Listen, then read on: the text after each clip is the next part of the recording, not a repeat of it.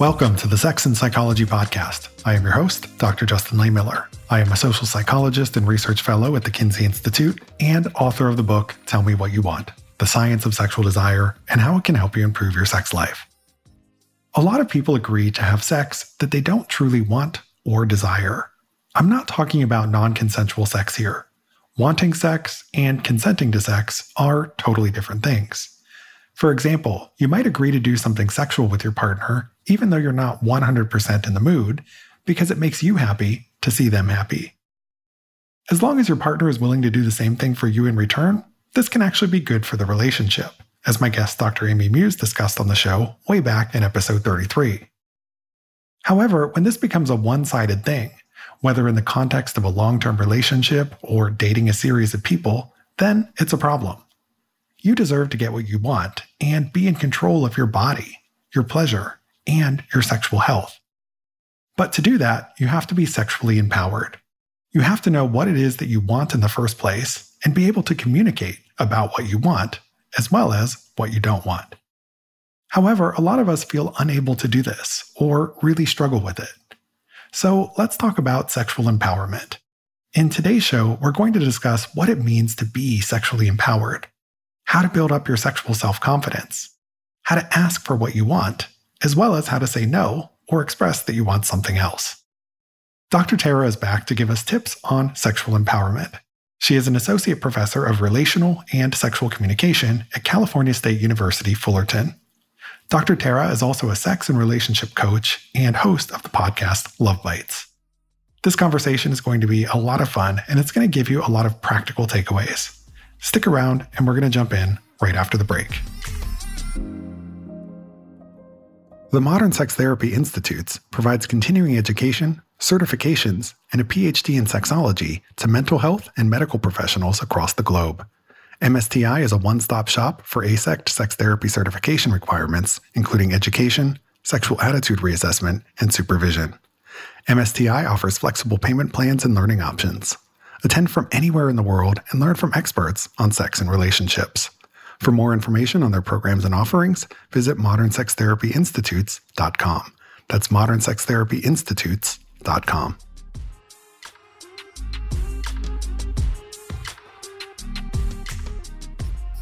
The Kinsey Institute at Indiana University has been investigating issues of sex, gender, and relationships for 75 years. To commemorate the Institute's 75th anniversary, they will be hosting events all throughout the year, including art exhibitions, research lectures, a book club, dance performances, and much more. Visit their website at kinseyinstitute.org or follow them on social media for the latest details. You can follow them on Twitter, Facebook, or Instagram at Kinsey Institute.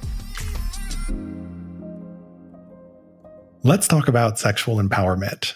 As a starting point, Tara, let's define sexual empowerment because this is one of those terms that can mean different things to different people. So, for example, some people define empowerment as an internal state, as having the power to do something, but other people see it as an external state, as having power over something. So, how do you see sexual empowerment? What does this term mean to you? I think it's both. For me, sexual empowerment is both internal and external. The internal part is that self knowledge and self esteem. And then the external part is the self confidence that you project and then communication with others and how you show up in places. So when people say like like whoa you just talk about sex like that at dinner? I'm like yes i'm unapologetic about what i desire what i want and the ability to talk about it. And therefore that to me is the external part of sexual empowerment. And then the internal part is knowing internally like knowing myself really well. What are the, some things that turn me on? How to turn myself on? How to get into the sexual mood all of that is to me sexual empowerment internal and external Thanks for sharing that. There's a paper on sexual empowerment I really like that was authored by Kinsey Institute researcher Dr. Zoe Peterson a few years ago. And it describes sexual empowerment as being this multidimensional concept. And it takes place on a continuum where we become more empowered over time through our learning and experience, but simultaneously in different situations, we might feel more or less empowered. So it's kind of like a sliding scale. And I think that's kind of a helpful way to think about this. So even if you consider yourself to be a really sexually empowered person, you might find yourself in situations where you don't feel that same level of empowerment.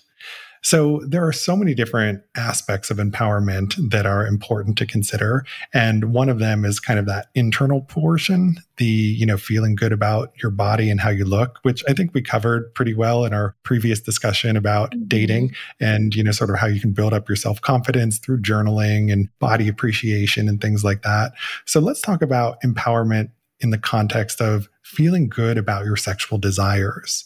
So, in my research on sexual fantasies, a common fantasy and desire reported by men and women alike is sexual submission. But across genders, a lot of people feel really conflicted by this desire. So, I hear from a lot of women who think that they're quote unquote bad feminists because they're turned on by submission or forced sex because they think that being a feminist means being powerful at all times. But by the same token, I hear from a lot of men who want to explore their submissive side, but they don't feel like they can do so because it's inconsistent with these traditional ideas of masculinity. So basically, you've got a lot of people across genders who are judging their own fantasies and desires, and that gets in the way of them getting what it is that they want, which is the opposite of empowerment. So, how can we come to terms with our desires in order to get more of what we want out of sex? You know, I find that question really interesting. And like i told you before i've read your book multiple times and i find it really interesting because i do have you know the forced sex fantasy and group sex fantasy and like the top five. I feel like i can see myself like fantasizing it and getting turned on by it. The first thing that came to my mind when it comes to be becoming more comfortable with your own sexual fantasy is this thing that you also talk about in your book is a fantasy doesn't mean you want it in real life like, for example, like rape fantasy. A lot of women are either like ashamed or very uncomfortable by the fact that do they do think about rape as like a turn on, right? I think a part in your book, there's this, a part that says that just because you have these fantasies and a sexually active mind doesn't mean you want certain things in real life. Like, of course, there will be things that you want in real life, right? Like threesomes, you may want that in real life. But I don't, you know, necessarily think that there's anything wrong with wanting anything in real life. But when it comes to becoming more comfortable, I want to share my personal story about like becoming more sexual than before. When I was just like five years ago, I was very sexually anxious.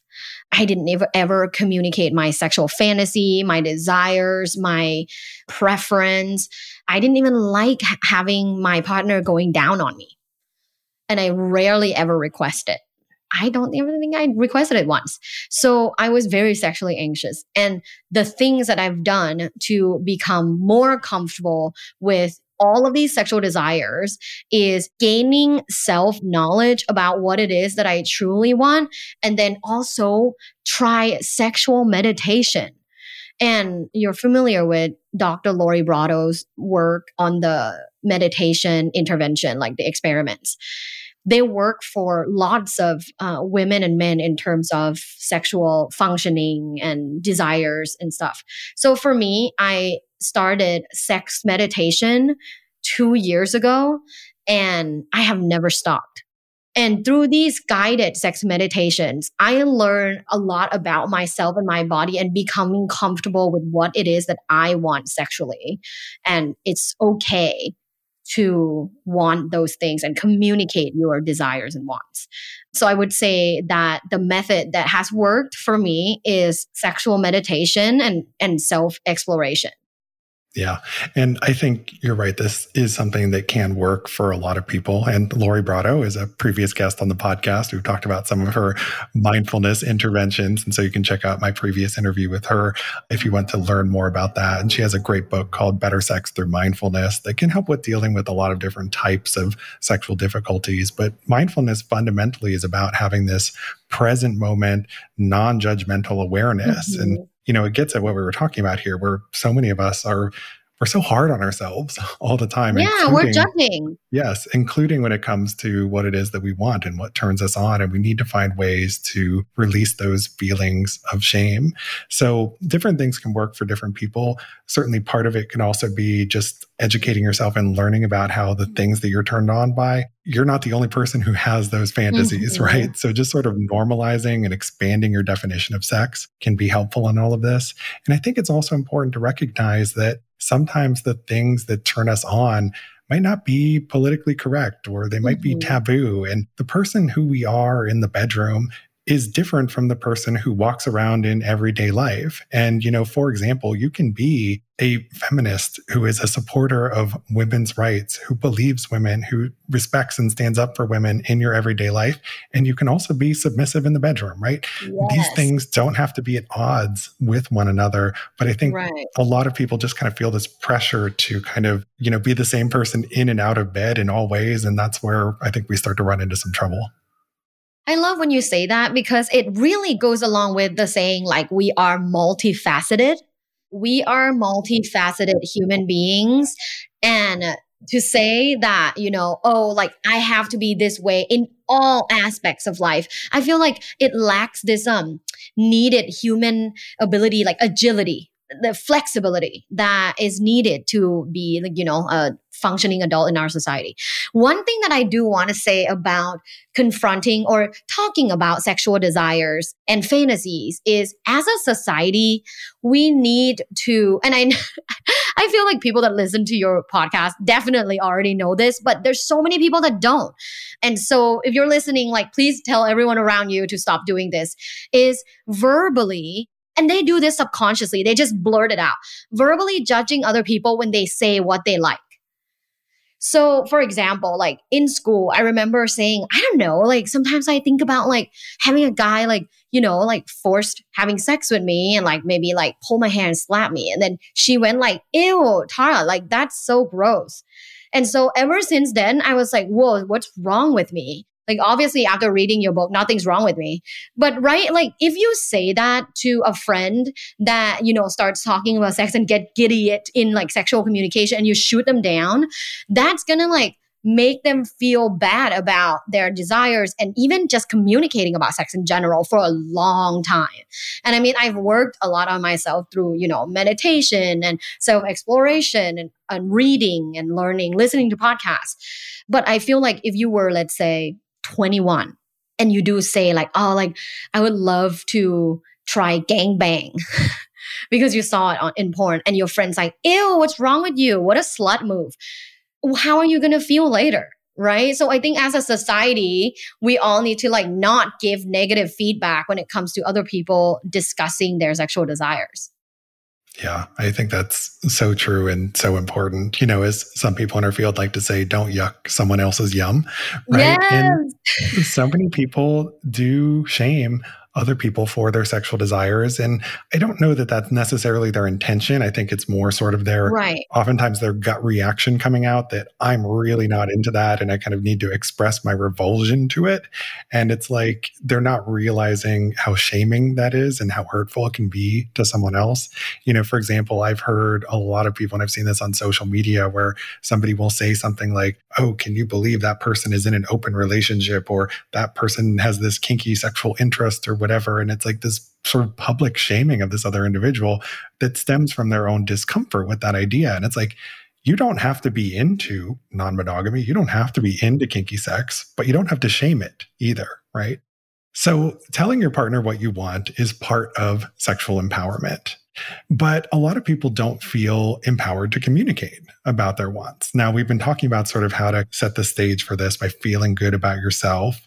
But how do you actually go that next step of communicating about your wants to a partner? So, do you have any tips on sexual communication?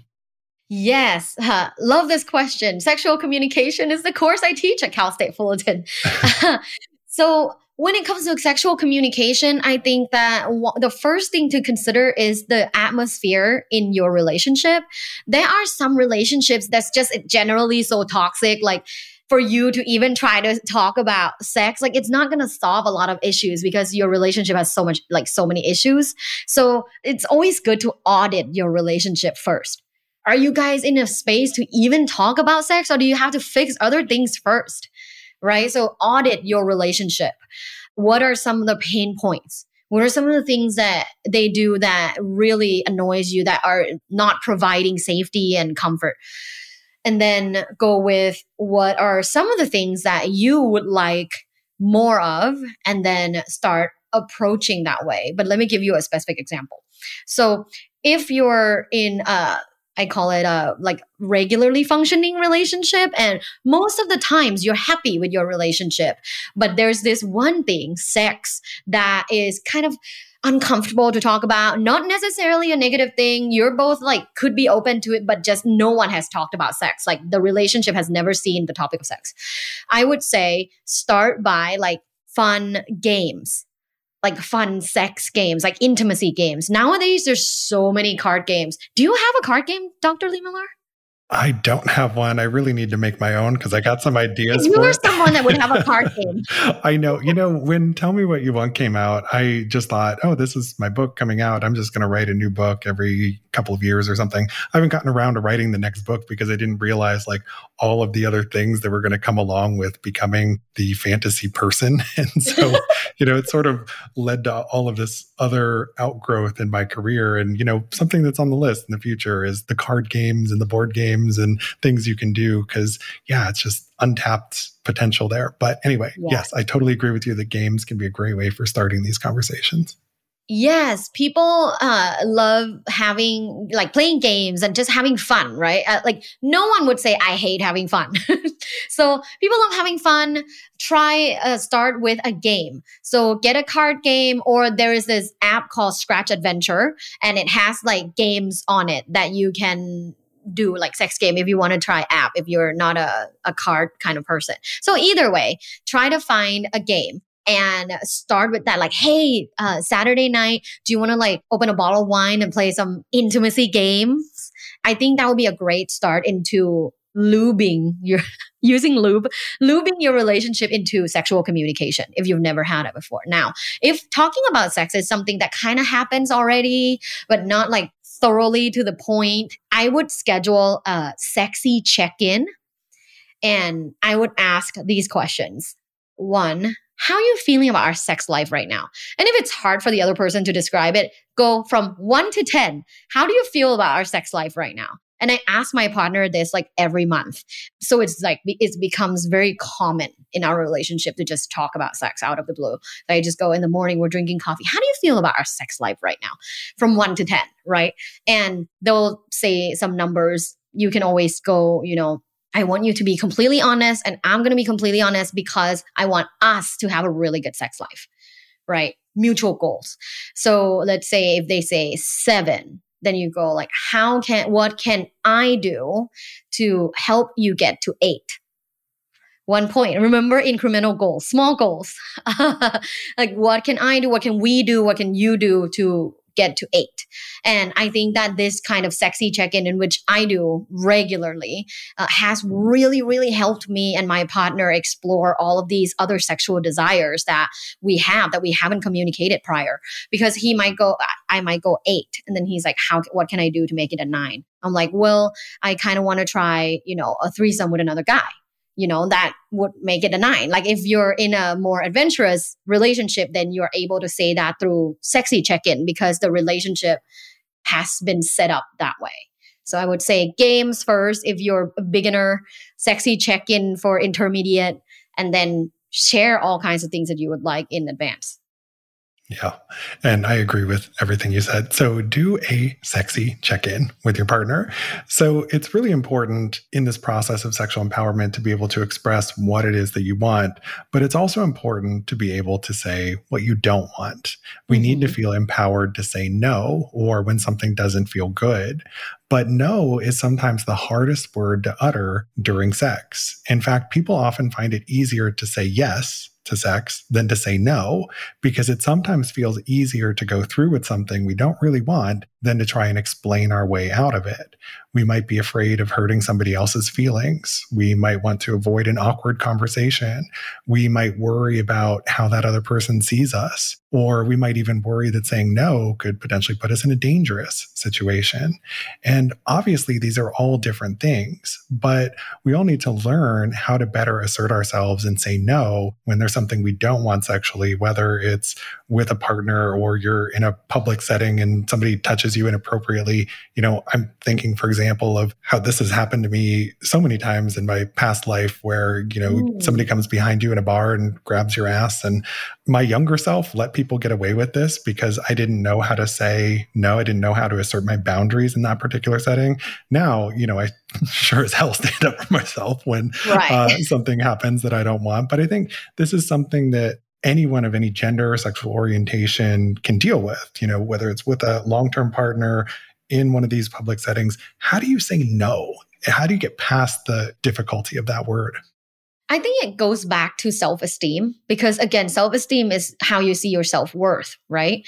When you work towards feeling really comfortable about who you are and feeling really good about who you are, I think you have a little bit higher capacity to verbalize no. And as I'm sure, like most of us, we grow in terms of self esteem, right? Like it's hard to be a 17 year old and have like high self esteem because you just don't know much. But for people that are listening, I would say the number one thing that has helped me and my clients in communicating no to their partners is to communicate what other alternatives they would like to explore now that becomes much more conversational and a dialogue rather than just saying no. I think people are uncomfortable, especially in a relationship to say no to their partner is they're afraid their partner will take rejection the wrong way, that they don't love them, that they don't ever want to try something. And they also, it's social desirability, right? They don't want to be seen as boring, as not trying. So I would say uh, saying, well, I'm not really into that right now, but here's something that I think we can explore is always easier to say no. Yeah. So maybe it's not necessarily in the context of a relationship with a long term partner. Maybe it's not necessarily about saying that word no, but it's finding some way of communicating the same idea so that you're extracting yourself from that situation you don't want to be in and putting yourself in one that you really do want to be in. So mm-hmm. that's a, I think, helpful, creative way to think about it.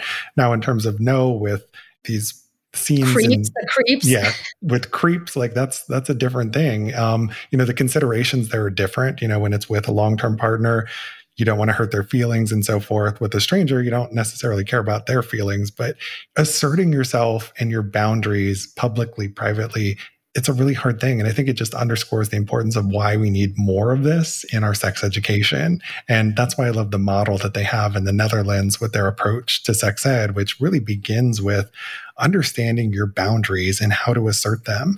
And we just don't do that here in the US. And so I just no. think there's so many more opportunities for this. Yeah. Sex ed here is really sad. it's sad in a lot of ways. Yeah. Now, another aspect of empowerment is feeling in control of your body, including your reproductive health. And this has a few dimensions to it, right? That includes control over safer sex practices, right? But it also includes having control over what happens to your body if, say, an unintended pregnancy results. And in a time when access to abortion is no longer a guarantee in the United States, that's been a blow to sexual empowerment for a lot of women. So, can you speak to how access to contraception and abortion plays a role in sexual empowerment? I mean, it's a huge part, and research show that you know that goes along with your sexual agency, right? Your sexual agency is knowing your options and uh, the ability to acquire that option. So now that that is taken away for some people, how do we? again like gain back this feeling like you do have agency over your own sexuality is to me it's more important than ever that parents and family like get involved in this like sex positive movement. For those of you that are listening that have kids, I would say talk to your kids, have a dialogue about what they think sex is, what is a sexual activity, you know, have a dialogue about sex with your kids so that they feel empowered to make the right choices. And the ability to be on birth control as well, like if you're in a culture where doesn't allow for birth control, that's something that you'll have to reconcile by either number one, finding a way to get it, or number two, like be extremely careful when it comes to engaging in penetrative sex that can result in pregnancy, right? And I think that's the, the, behavioral change is like kind of the only way to help yourself feel more empowered that you are in control of the sexual like outcomes that may come to you. It's really sad. It's a big blow. I remember when like that was announced and it's everywhere on social media. That was a really shitty day. Yeah, it was for a lot of people. And, you know, being in control of your sexual outcomes, you know, whether we're talking about STIs or unintended pregnancy or whatever else, that is so important in this conversation because if you don't feel like you have that control, that can make the prospect of sex seem really scary. And then mm-hmm. if you do end up having sex, that can make it really hard to relax and to be in the moment. Oh, yeah. So I think this is a, you know, huge thing in a lot of different ways. Now, we're running short on time, but I have another important question for you about this topic, which is how you can tell the difference between sexual empowerment and validation seeking. So sometimes these things go hand in hand, but sometimes we mistake one for the other. For example, consider a sexy photo or thirst trap posted on social media. You know, that could potentially be a sign of self confidence and empowerment, but it could also potentially be a sign of insecurity and a need for validation. So we sometimes look at the things that other people are doing and we label them as acts of sexual empowerment when that's not really what they are. And then sometimes that gives us a messed up idea about what we think we need to do ourselves to be sexually empowered. so I'm curious for your thoughts on this, Tara. How do you know what sexual empowerment should look like for you? And when is something an act of empowerment versus attention seeking behavior? I usually go with comfort. Something that is really good for you is comfortable for you. So, no, you don't have to wear lingerie and post a photo of yourself on Instagram to show that you are sexually empowered uh, if it doesn't feel good for you. But if it feels good for you, hell yeah, do it, you know, because you, you can be unapologetic and you can do uh, what doesn't hurt anybody if you feel good about that. So, this seems like something a little woo woo, but I think our bodies tell us a lot about how we feel right? Like how if you hold stress in your like shoulders neck your tummy. For me if someone asks me to do something and my tummy like is starting to get tight and i don't feel good about this particular thing then i would say that's anti sexual empowerment and I would communicate that that's not something I want to do. So again, to see like seeking validation versus sexual empowerment, you can't really tell if other people are actually truly sexually empowered because again, there's that internal factor that you'll never know. It's how they express themselves, which is sexual confidence. Uh, it's how they express themselves that shows you that on, the only one part of their sexuality. So yeah, you may see a photo of someone in their lingerie and you're like, whoa, they're so sexually empowered, but actually internally they feel super insecure. They don't have good sex. They're not generous lovers. So that could be the case as well. But I think the question that's really important is, do you feel sexually empowered doing different things and only caring about what feels good for you rather than kind of like, well, is she sexually sexually empowered. Who cares? You know, like who cares? Maybe she is, maybe she's not. Just whatever feels good for you, do that. Yeah. So, what this means is that sexual empowerment can look different for different people. And you don't have to post the thirst traps to show or demonstrate to the world that you're sexually empowered. If that does make you feel empowered and that makes you feel good, great. You know, you can do that. But if you're putting those photos out there and if they don't get the reaction or response that you think they're going to, you know, you don't get enough likes for it. And then that becomes like this thing that becomes very bad for your self esteem. You know, that's not really empowerment. You know, that's attention seeking behavior. That's insecurity sort of masked as empowerment. So I think you need to ask those questions to yourself of why am I doing this? What am I getting out of this? And how do I want to feel? So the more that you can tap into that stuff, the better. So, thank you so much for this amazing conversation, Tara. It was a pleasure to have you here. Can you please tell my listeners where they can go to learn more about you and your work? This was so much fun, Justin. Thank you for having me. You can find me on my website, luvbites.co. That's L U V B I T E S dot C O. All my information's on my website. Thank you again for your time, Tara. It was a pleasure to speak with you. Also, thank you to my listeners. To keep up with new episodes of this podcast, visit my website, Sex and Psychology, at sexandpsychology.com, or subscribe on your favorite platform, where I hope you'll take a moment to rate and review the show. You can also follow me on social media for daily sex research updates. I'm on Twitter at Justin Lehmiller and Instagram at Justin J. Lehmiller. Also, be sure to check out my book, Tell Me What You Want. Thanks again for listening. Until next time.